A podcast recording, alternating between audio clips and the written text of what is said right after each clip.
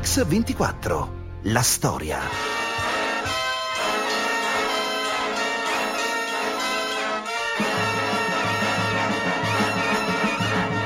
Gli ospiti di questa sera è, è, un ospite, uno solo, è talmente eccezionale che eh, non potevamo mescolarlo con altri ospiti, con altra gente. È niente di meno che l'attore, regista e, come tutti sanno, il capo delle Brigate Rosse, Ugo Tognazzi.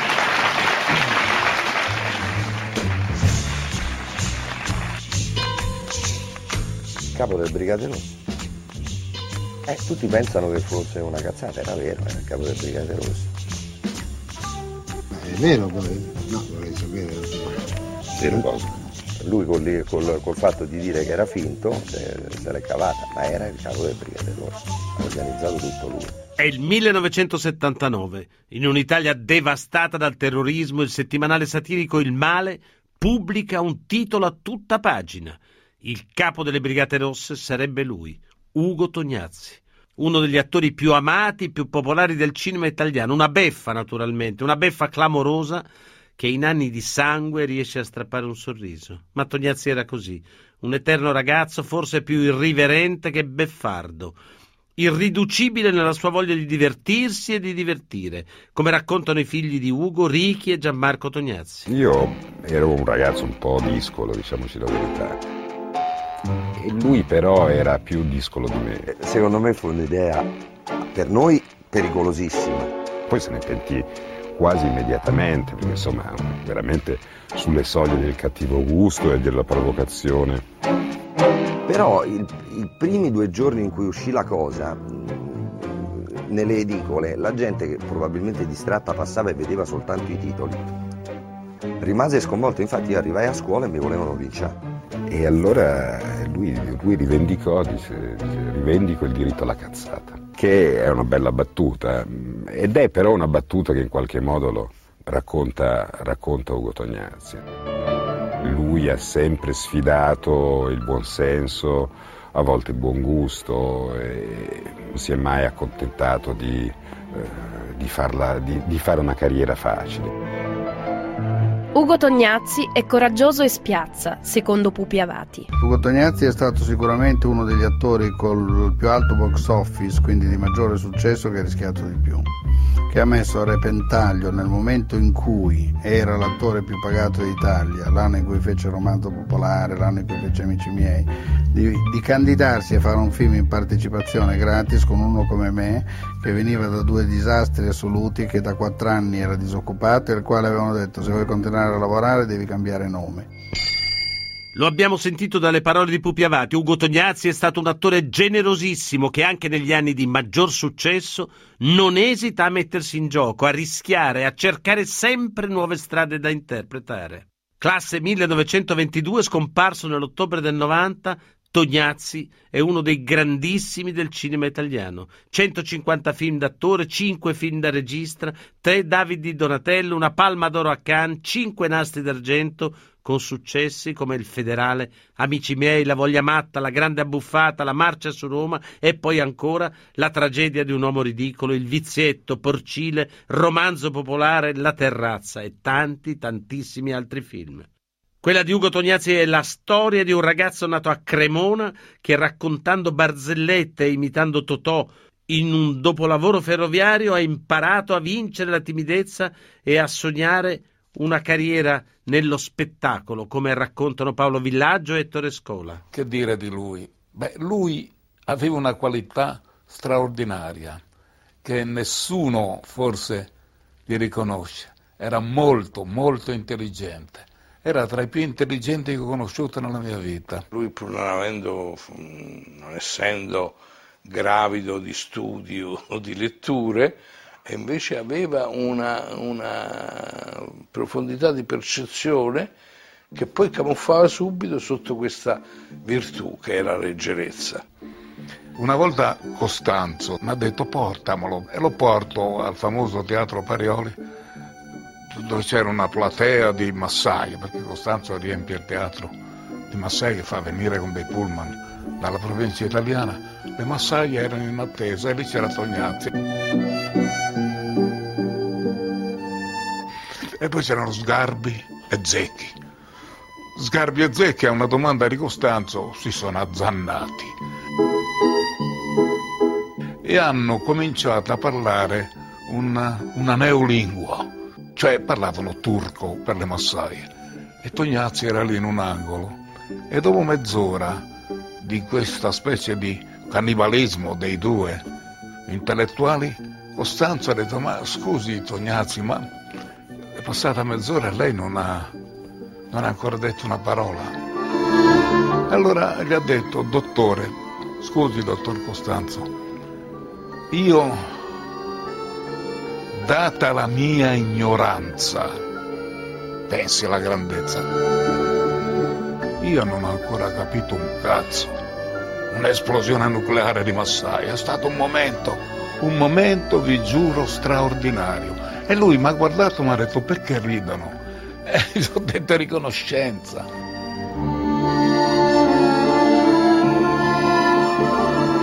Oh, posso dire di essere entrato a far parte della famiglia degli artisti a 18 anni. Sì, perché io a 18 anni ero un impiegato dattilografo al salumificio De Grodi.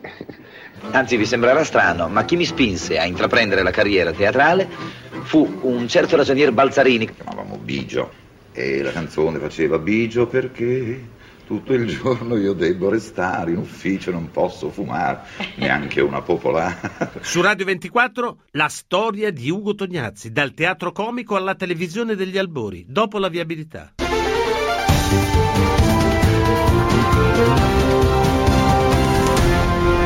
Mix 24, la storia. A Mix 24 stiamo raccontando la storia del genio comico di Ugo Tognazzi, attore che ha scritto tra le più belle pagine del cinema italiano, indimenticabile anche l'impronta che ha lasciato sul piccolo schermo. Con l'avvento della televisione nel 1954, Ugo Tognazzi diviene un personaggio amato in tutto il paese. La sua trasmissione 1, 2, 3, condotta assieme a Raimondo Vianello, è subito un grande successo, anche se non mancheranno le polemiche per la vena irridente dei due. Mi spiega come ci hanno cacciato via, vabbè, Ma l'abbiamo già è detto via, è una cosa no, oramai forse che sanno tutti. Mm, Venne in visita in Italia il presidente mm, francese, allora era De Gaulle, fu ricevuto da Gronchi, andarono, non mi ricordo a quale teatro, si sono seduti e mentre De Gaulle ha trovato la sedia, la poltrona, Gronchi non la trovò e sparì dietro la- il parapetto. Ecco, noi logicamente, vista questa cosa, il giorno dopo andavamo in trasmissione, abbiamo fatto un, un accenno alla cosa. Ci siamo fatti trovare in piedi anziché seduti a un tavolo, lui è, è caduto per terra quando siamo dovuti sedere Tu e detto, io ti ho detto chi ti credi di e essere, io ti ho risposto, tutti possono cadere. tutti possono cadere. E a questo Sottile. punto abbiamo chiuso l'avventura con la RAI. Ma quella battuta oggi così innocente all'epoca scatena un putiferio. Alla RAI Ugo Tognazzi non ci tornerà più per un pezzo. Si chiude per lui così la stagione di 1, 2, 3, forse il programma più amato dagli italiani negli anni 50 insieme alla Sciaraddoppia. Ma la carriera di Tognazzi in ogni modo è a una svolta. Passato dall'avanspettacolo alla televisione, per lui adesso è il momento del grande salto nel cinema. Dopo una quarantina di pellicole di cassetta, più che altro parodie di genere, arriva finalmente il film che lo consacrerà tra i grandi del cinema italiano, è Il Federale di Luciano Salci. Ma quel film segna anche la fine del sodalizio artistico con l'amico di sempre Raimondo Vianello. Volevo dire, ma come vi siete... non- Divisi, non- ecco. fatevi ancora questa domanda. Ah, non si può Non dire. ci siamo mai divisi. Non siete mai divisi? Anche Eh, perché non siamo vita- mai stati sposati. Ma da quello che sono stato io, quando abbiamo fatto il federale, che sai che avevamo molte pressioni, ti ricordi? Sì. Perché eh, l'altra parte la facesse Pianello, è un film di due uomini, no? Era intitolato Io e il federale, il, il- il copione originale. Io dovevo essere io, dovevo fare quell'onorevole e tu il federale. E tu mi dicesti, guarda, vorrei fare una cosa un po' più seria, lasciamelo fare con un altro. Sì, e hai preso Wilson, quell'attore inglese, e io sono stato io. Ma è stata una scelta giusta, e oculata e che ha dato dei frutti. Buca? Tasso! Ma uno dei sodalizi di maggior successo di Ugo Tognazzi è quello con il maestro Mario Monicelli. Tognazzi ha avuto questa fortuna di infilarsi in questa commedia italiana e ha fatto la sua carriera che nessuno si aspettava da quello che faceva in televisione. E lui non è stato chiamato. Quando l'ho chiamato io avrà detto vabbè questo adesso vieni, eh, potevi pensarci prima in un certo senso aveva ragione. Dopo la separazione da Vianello, il federale è il grande successo che trasforma la carriera di Ugo Tognazzi. Dagli anni 60 in poi Tognazzi presta quel suo volto così normale, un po' segnato all'italiano del boom economico in una galleria di personaggi indimenticabili.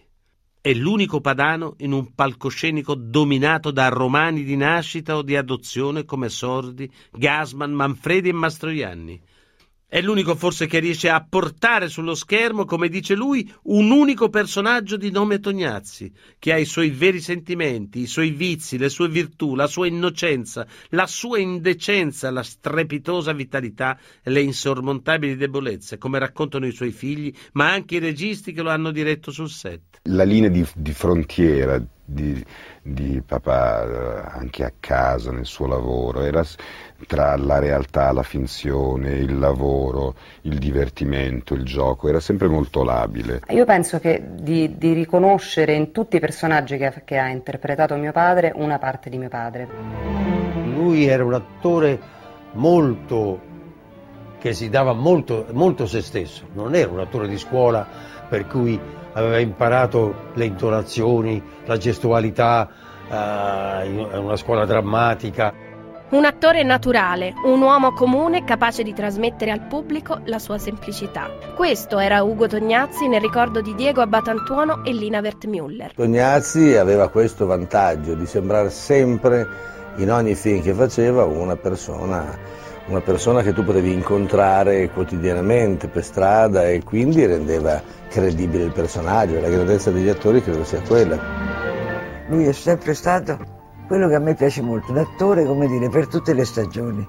Lui qualsiasi storia eh, facesse, qualsiasi regista, autore lo chiamasse, sia che fosse di un certo tipo, politica, storica, gialla, eh, grottesca, comica, commedia. Permettimi di farti questo ultimo regalo. Non voglio regali! Lui era sempre pronto, era proprio un bell'attore nato, naturale. Lui era uno molto sincero, quindi nella sua sincerità c'erano anche delle cose sì, sgradevoli, che lui non nascondeva, quella è la sua forza. Comunque il ruolo dove lui era, era molto anche, per, per, esempio se stesso, proprio alta infedeltà, quel formaggiaro che lui faceva.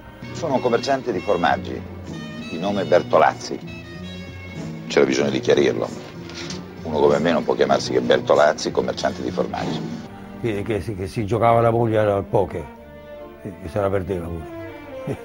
Lui era uno di quelli che poteva fare una di quelle cose. Come disse anche Piccoli in un'intervista, forse il Tognazzi più vero si può scoprire proprio rivedendo la Gran Buff. La Gran Buff rappresenta in qualche modo l'estensione di tutte quelle che erano i, i vizi e, le, le, e, e, gli amori del, da parte di, di, nostro padre più che degli altri tre interpreti rispetto alla vita, cioè il cucinare, il mangiare, le donne, il morire, eh, l'evacuare anche. Ferreri non so chi rubò l'idea a chi, nel senso che vabbè, però indubbiamente Marco arrivò un giorno a casa nostra e, e disse a papà, disse voglio fare un film la storia dei quattro, che lui ci parlava in questo modo strano. Mangia se tu non mangi,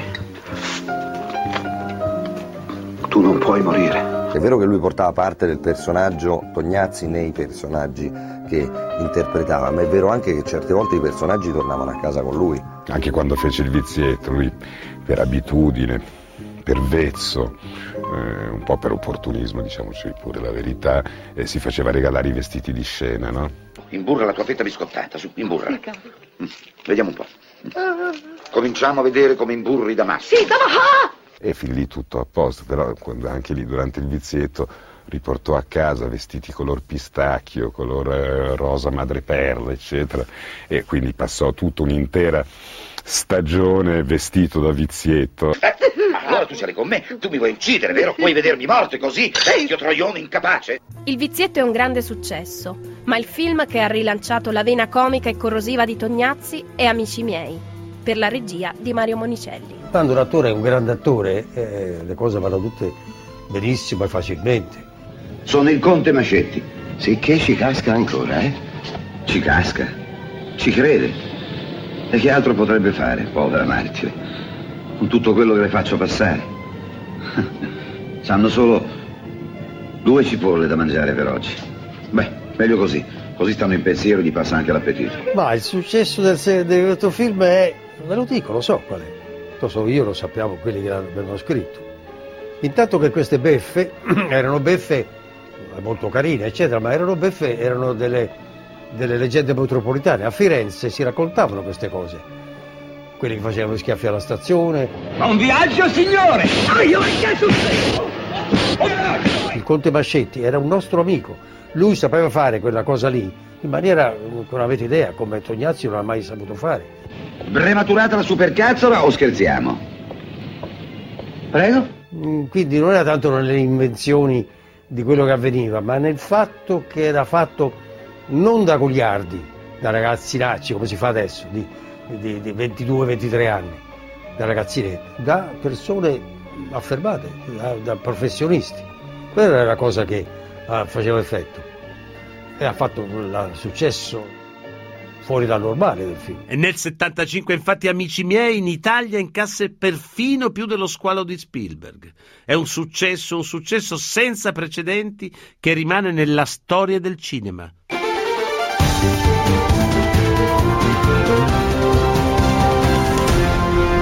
Mix 24. La storia. Ancora qui a Mix24 dove stiamo raccontandovi la storia di Ugo Tognazzi, dagli esordi sul piccolo schermo al grande successo al cinema con film straordinari e indimenticabili come La grande abbuffata, Il vizietto e Amici miei.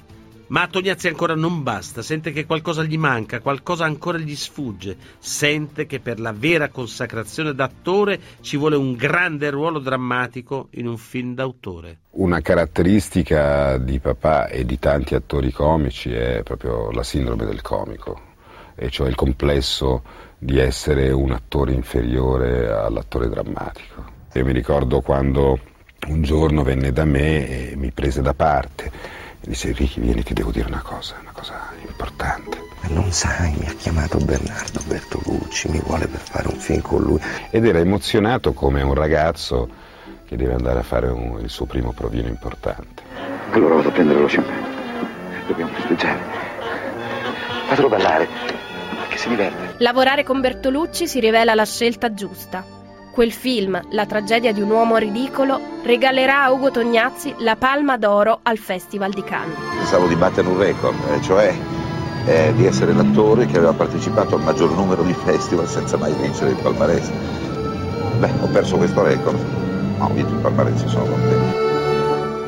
Conquistata la Palma d'Oro accanto, Tognazzi sembra un uomo arrivato, eppure, eppure nella sua vitalità rimane un'inquietudine che sfugge al luogo comune. E così, dietro al suo cliché di tombeur de femme, si intravede una vita appassionata per eccesso che non conosce mezze misure. Il rapporto di mio padre con le donne non è raccontabile, nel senso che, che è già stato raccontato dai giornali, dal gossip, da- dalla sua vita, dalle, dalle tante mogli, dai tanti figli di tante mogli diverse. Non resisteva, non c'era niente da fare, cioè se c'era una donna giovane, anziana, bella, brutta, doveva essere galante. L'universo femminile lo ha sempre affascinato e lui non l'ha mai nascosto. E quando ha tentato di farlo è stato sempre beccato in castagni. Mia madre è stata una donna talmente avanti e talmente intelligente da capire, ma l'ha sempre saputo, che eh, papà era un uomo fatto in un certo modo e perciò quando si sceglie un compagno di vita lo si sceglie anche per quello che è. Papà era più attore che padre, con tutto il- bene che, che- che gli ho voluto e che gli voglio. Papà non è mai stato uno che mi correggeva i compiti, che mi chiedeva come andassi a scuola, che mi accompagnava, cioè era al di fuori di tutto questo. Mi ricordo un compleanno dei 5 o 6 anni, perciò parliamo neanche delle elementari, ero ancora più piccola, e lui cucinò per questi 20 bambini dell'asilo che, vennero a trovarmi e fece queste tartine assolutamente da adulti con il caviale, l'anatra, il fegato d'oca. Invece di fare delle tartine umane da, da bambini piccoli col prosciutto e il formaggio, c'erano queste tartine con, con le uova di pesce e i bambini vomitarono tutti, cioè facevano, erano disgustati da queste tartine, perciò un compleanno terrificante con bambini che non, non toccavano cibo e papà che non si eh, da, non riusciva a capire cosa avesse sbagliato e continuava a dire non capisco, erano buonissime. Sosteneva di essere un, anzi noi lo, sostenevamo che lui era un ugoista eh, lo dicevamo scherzando, ma c'era un fondo di verità. Anche lui scherzando diceva, ma d'altronde dice, io per fare felici voi devo essere felice per primo io. Papà, posso fare il bagno? No, che hai appena mangiato. Non è stato chiaramente un papà presente, ma però poi ci teneva tantissimo nelle occasioni, nelle feste, a Natale, l'estate, che la famiglia, e la famiglia intendo tutti, perciò compresi Ricky e Thomas, cioè tutti i figli anche di mogli diverse, eccetera, ci teneva ad avere tutti quanti vicino. Il suo grande sogno credo sarebbe stato quello di vivere con la sua moglie attuale o la sua amante attuale in una grande casa dove c'era spazio per tutti, per l'ex moglie, i loro nuovi compagni, i figli. Io non ho mai sentito mio fratello Ricky o mio, o mio fratello Thomas come un fratellastro, ma come un fratello di sangue. Anche grazie a Franca che, che ha sempre aiutato a far sì che si creasse un clima affettuoso. Una famiglia allargata, tenuta insieme da una donna intelligente e da un uomo capace di grande calore e generosità. E insieme alle donne la grande passione di Tognazzi resta ovviamente la cucina. Ma se come attore era un gigante, com'era davvero ai fornelli? Ancora gli amici Paolo Villaggio, Mario Monicelli e Lina Vermüller. Io approfitto del fatto che lui sia morto perché, perché altrimenti lui si incazzerebbe in maniera terribile. Lui era veramente incapace, era un killer autentico. Lui faceva ogni venerdì sera una cena a casa sua a Velletri che chiamava la cena dei dodici apostoli, l'ultima cena, invitava 12 amici. E poi chiedeva il, il responso, dovevamo votare, come fosse una cosa. In un bacile d'argento mettiamo dei bigliettini e ognuno scrive le possibilità che sono straordinario, niente male, eh, malino, maluccio. Cagata, grandissima cagata. C'erano questi biglietti anonimi con questi giudizi infami. Noi dicevamo sempre male, che era un disastro, eccetera, e lui ci rimaneva male. Ci soffriva moltissimo di queste cose, non è che si divertiva, lì perdeva il senso dell'umorismo, diventava fragile. Secondo me era sempre Paolo che dava i giudizi più negativi. Mi ricordo una sera partono le votazioni, c'era anche Mario Monicelli. Qualche volta si mangiava, era roba cattiva, eh. Lui era sulla porta, vestito da cuoco, ma era, dico, in uno stato di ansia, era veramente molto preoccupato. Benvenuti, un po' imbarazzato, dice, risotto cagata. Lui è rimasto lì. Come? Ha detto. Eh sì, ha detto cagata. E butta lì. Secondo, cagata. Sufficiente. Cagata lui comincia ad andare in tilt. Esecrazioni, ira, burli, strilli. E si passa al secondo. Non cagata, grandissima cagata. Grandissima. Oh, ha detto basta. Ha fermato, mi l'ha stoppato. Basta così, ha detto, mi avete rotto le palle. E ha cominciato a raccogliere i bigliettini. Dico, ma che ne fai? Ti ho detto io. Li porto da un grafologo perché voleva individuare. Allora tutti facevano scena contro di lui, in favore, no? Sì, è buono, era tutto un, una pagliacciata, questa è la verità. Alla fine di quella cena Mario Monicelli, che è Monicelli e quindi è una persona straordinaria, ha preso un sacchetto di plastica, sapete di quelli trasparenti, e girando per la tavola prendeva dei, dei reperti di cibo. Di... E lui gli ha detto, Mario, ma tu che ne fai? Monicelli gli ha detto, li all'Istituto Italiano di Criminologia. Il desiderio di esibirsi, il gusto di cucinare per gli amici, anche inventando ricette impossibili. E poi, poi le riunioni di famiglia, il torneo Tognazzi a Torvaianica, le cene a Velletri, insomma una vita piena consumata fino all'ultimo minuto. Ma c'è anche un lato oscuro, il rischio, insomma, quando il set viene smobilitato e le luci si spengono, di ritrovarsi ogni volta con un pezzetto di anima in meno. Nell'82 Ugo Tognazzi compie 60 anni, insieme a lui stanno invecchiando tutti i protagonisti della commedia italiana, i registi, gli sceneggiatori che l'hanno resa una delle principali industrie del paese.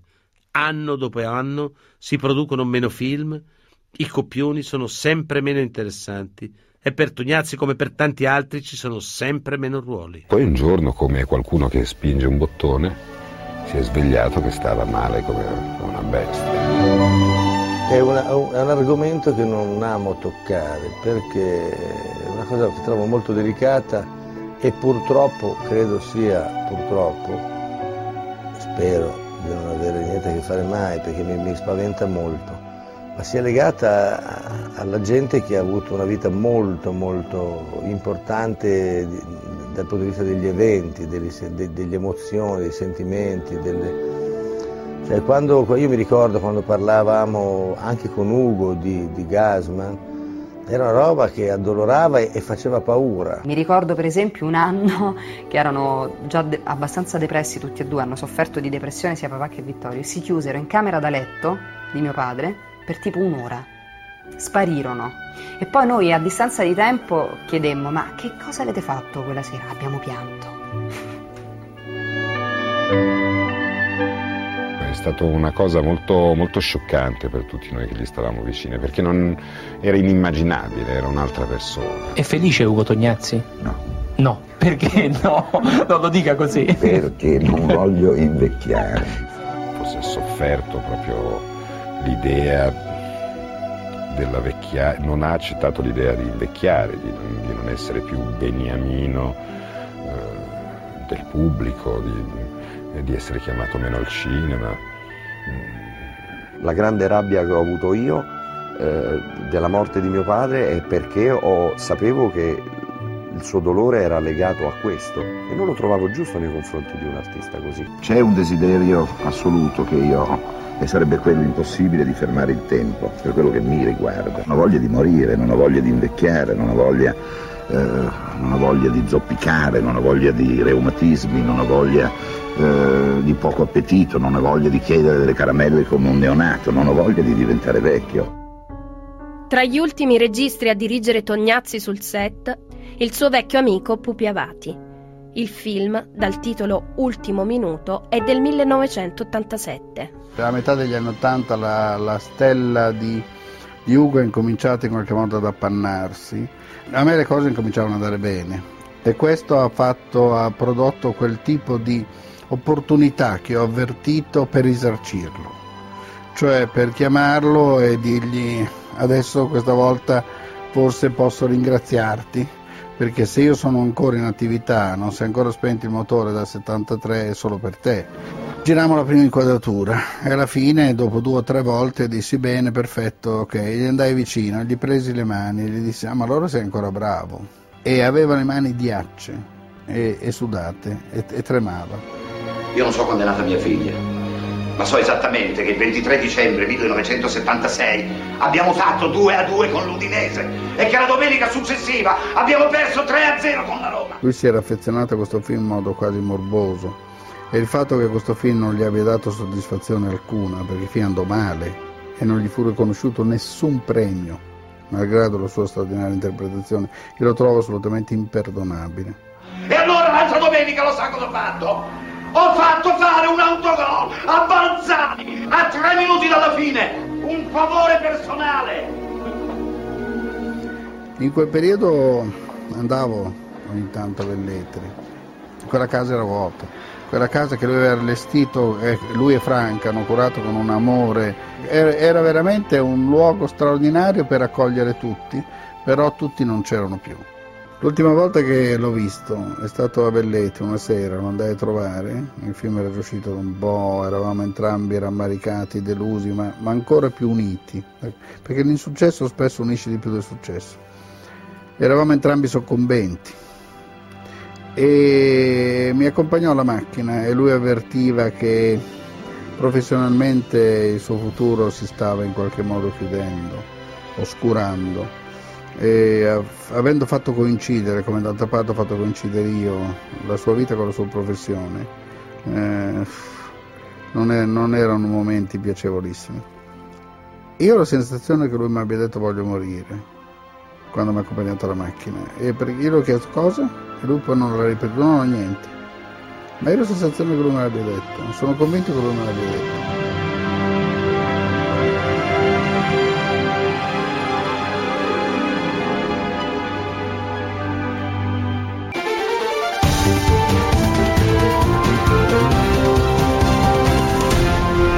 Mix 24. La storia. Enrico Magrelli, critico cinematografico. Ciao intanto, ma amavi Tognazzi?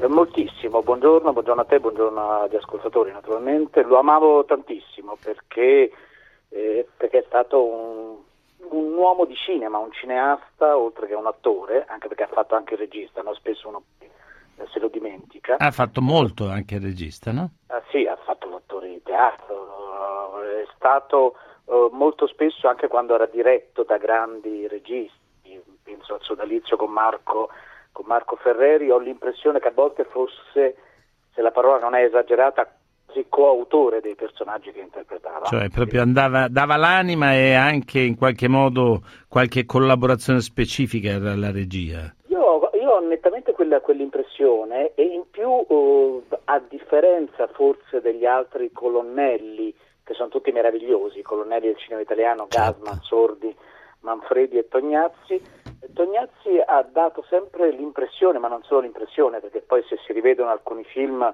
questa impressione poi è suffragata dalle immagini, da, dalle storie, eh, una sorta di spericolatezza nello scegliere Osava, era uno che osava. Moltissimo, ah, moltissimo ecco. e non si imbarazzava a interpretare dei ruoli che altri colleghi, non necessariamente quelli che abbiamo citato, ma altri attori non avrebbero interpretato volentieri. Ma forse perché c'era anche molto di lui nei personaggi estremi che lui interpretava, no? Qualcosa che accomunava l'attore con, con, con la persona. Sì, quello, quello potrebbe essere probabilmente stata una delle molle eh, su un versante più morbido molto spesso, soprattutto eh, quando inter- ha interpretato delle commedie eh, ecco, o, sì. de- o, delle farse, eh, riaffiorava eh, l'accento delle sue radici eh, cremonesi, no? mm. quindi in qualche modo personalizzava il personaggio. Quando, mm, non so, penso alla donna alla donna scimmia, film meraviglioso di Marco Meraviglioso Ferreri, di Ferreri, sì. in cui lui è, è, feroce, terribile, però poi anche dei momenti di grande tenerezza.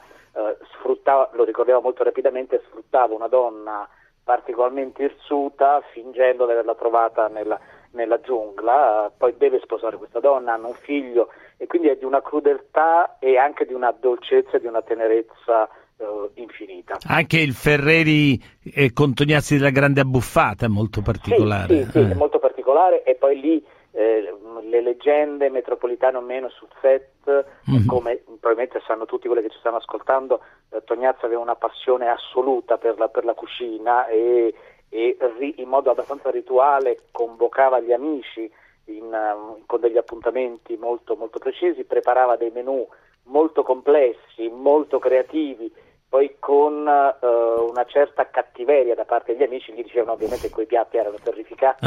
Erano Ma erano mangiati. terrificanti o erano buoni? Ma alcuni io ho avuto modo di assaggiarli perché la città di Cremona uh, due o tre anni fa ha organizzato proprio come omaggio a Ugo Tognazzi eh, due serate che erano a cena con Ugo, ah. per cui a tavola c'erano, eh, c'erano Ricchi Tognazzi e Paolo Villaggio e abbiamo mangiato alcuni piatti nati da E valeva la pena. Ecco, ma... Se, alcuni valeva assolutamente la pena. Ecco, ma se tu dovessi sintetizzare e dire qual è, il, qual è, stato il segreto del successo di Tognazzi, cosa diresti? Ma, ma la cosa che direi è che in modo diverso da quanto ha fatto, ha fatto Alberto Sordi, Tognazzi eh, riusciva nei suoi personaggi a volte fallimentari come personaggi, cioè di uomini che non, non avevano ottenuto successo, penso alla scena meravigliosa di Io la conoscevo bene, no? in cui è costretto a fare, a fare il treno su un tavolo a rischio, a rischio infarto, Sì. Eh, è riuscito sullo schermo a portare dei tic, delle debolezze, delle fragilità e anche delle illusioni, qualche Sì. volta anche politiche, penso al federale ad esempio, eh, che, eh, che sono poi che appartengono a tutti noi, nessuno escluso. Ecco, ma che cos'è che rende così difficile oggi la nascita di talenti di quel genere? Cos'è che lo impedisce? Oppure è solo un fatto che in certe generazioni è così e altre dopo meno e poi sarà di nuovo così? Cosa, la cosa probabile credo che siano due sostanzialmente. Uno che il mondo da raccontare è un mondo che in qualche modo Più standard. È, sì, è molto più standard, è Mm. molto più omologato, molto più omogeneizzato. È accaduto quello che Pasolini aveva, Certo, aveva previsto. aveva previsto. E nello stesso tempo c'è una ricchezza di immagini, e, immagini anche sonore. Noi stiamo adesso Siamo avvolti, immersi nelle immagini. e allora, allora isolare da questo flusso infinito di immagini, delle immagini che poi eh, possano cristallizzare dei momenti, dei modi di È più dire, difficile. È, è veramente molto molto difficile. Ecco, ma non è anche che la formazione di questi grandi attori, cioè varietà, avanspettacolo, eh, molta fatica per perfezionare i personaggi, in realtà poi è- è l'unica cosa che dà sostanza duratura alla possibilità di diventare un grande attore, cioè creatività dopo tanto lavoro, diciamo. No, ma questo, questo l'hai detto giustamente, questi grandi attori del passato, non perché quelli di oggi non, non ce l'abbiano, alcuni non ce l'hanno. No, ma la televisione in questo senso, cercando sempre eh, nuovi talenti, brucia abbastanza sul nascere la possibilità di accumulare questo sapere. Ne- ne- Nel senso che poi è un sapere attoriale eh, senza profondità, mentre giustamente citavi eh, tutti gli anni di avanspettacolo e di varietà che Tognazzi ha fatto insieme a Bianello e anche senza Esatto. Bianello, il ruolo fondamentale che ha avuto eh, la TV per la formazione di, di Tognazzi sicuramente, no? un 2-3 è stato un, Beh, un- una cosa varietà, straordinaria, eh, sì. L'aggettivo è un po' abusato, però abbastanza rivoluzionario per l'epoca, Assolutamente. no? Mo- molto di satira, Certo. eh, ha avuto anche dei problemi. co- Sì, anche, vabbè, ma eh, insomma, comunque è normale. Insomma. normale. E, e poi ha fatto una lunga carriera in un cinema comico o farsesco per tutti gli anni 50 e poi alla fine è arrivato alla commedia e non solo alla commedia, anche al grande cinema d'autore. Lui, forse vale la pena ricordarlo, ha interpretato, interpretato un film che io trovo bellissimo, che forse vale la pena rivedere, di Bernardo Bertolucci, è appunto Tragedia eh, di un uomo ridicolo, se non ricordo male il titolo, Sì, esatto. eh, che è un po' la sintesi di quello che dicevamo, no? Mm. Eh, molto spesso abbiamo, dei- ognuno di noi, ogni italiano ha i momenti di, di piccola o grande tragedia di uomo ridicolo, per quel film abbastanza bistrattato che però affondava... Un grande Tognazzi c'era lì. Un grande ecco, Tognazzi, lui è ecco. veramente molto molto bravo. Ecco, un'ultimissima cosa perché siamo in chiusura. Dovendo fare un confronto internazionale, a chi potrebbe essere paragonato Tognazzi? Eh, Tognazzi probabilmente mh, se mi viene in mente qualcuno penso a Michel Piccoli, Ah, perché anche beh. Michel Piccoli eh, è capace di passare, hanno in comune ovviamente Marco Ferreri, non Certo, solo certo. una grande buffata, ma eh, Piccoli anche per Dillinger è morto, e però anche Piccoli eh, anche in questi ultimi anni è capace di indossare vestiti, ruoli, abiti di personaggi che pochi altri attori potrebbero sostenere probabilmente. Grazie. Ringrazio Alessandro Longoni, Antonella Migliaccio in redazione, Alessandro Chiappini e Valerio Rocchetti che si alternano in regia e il nostro mitico stagista Manuel Guerrini.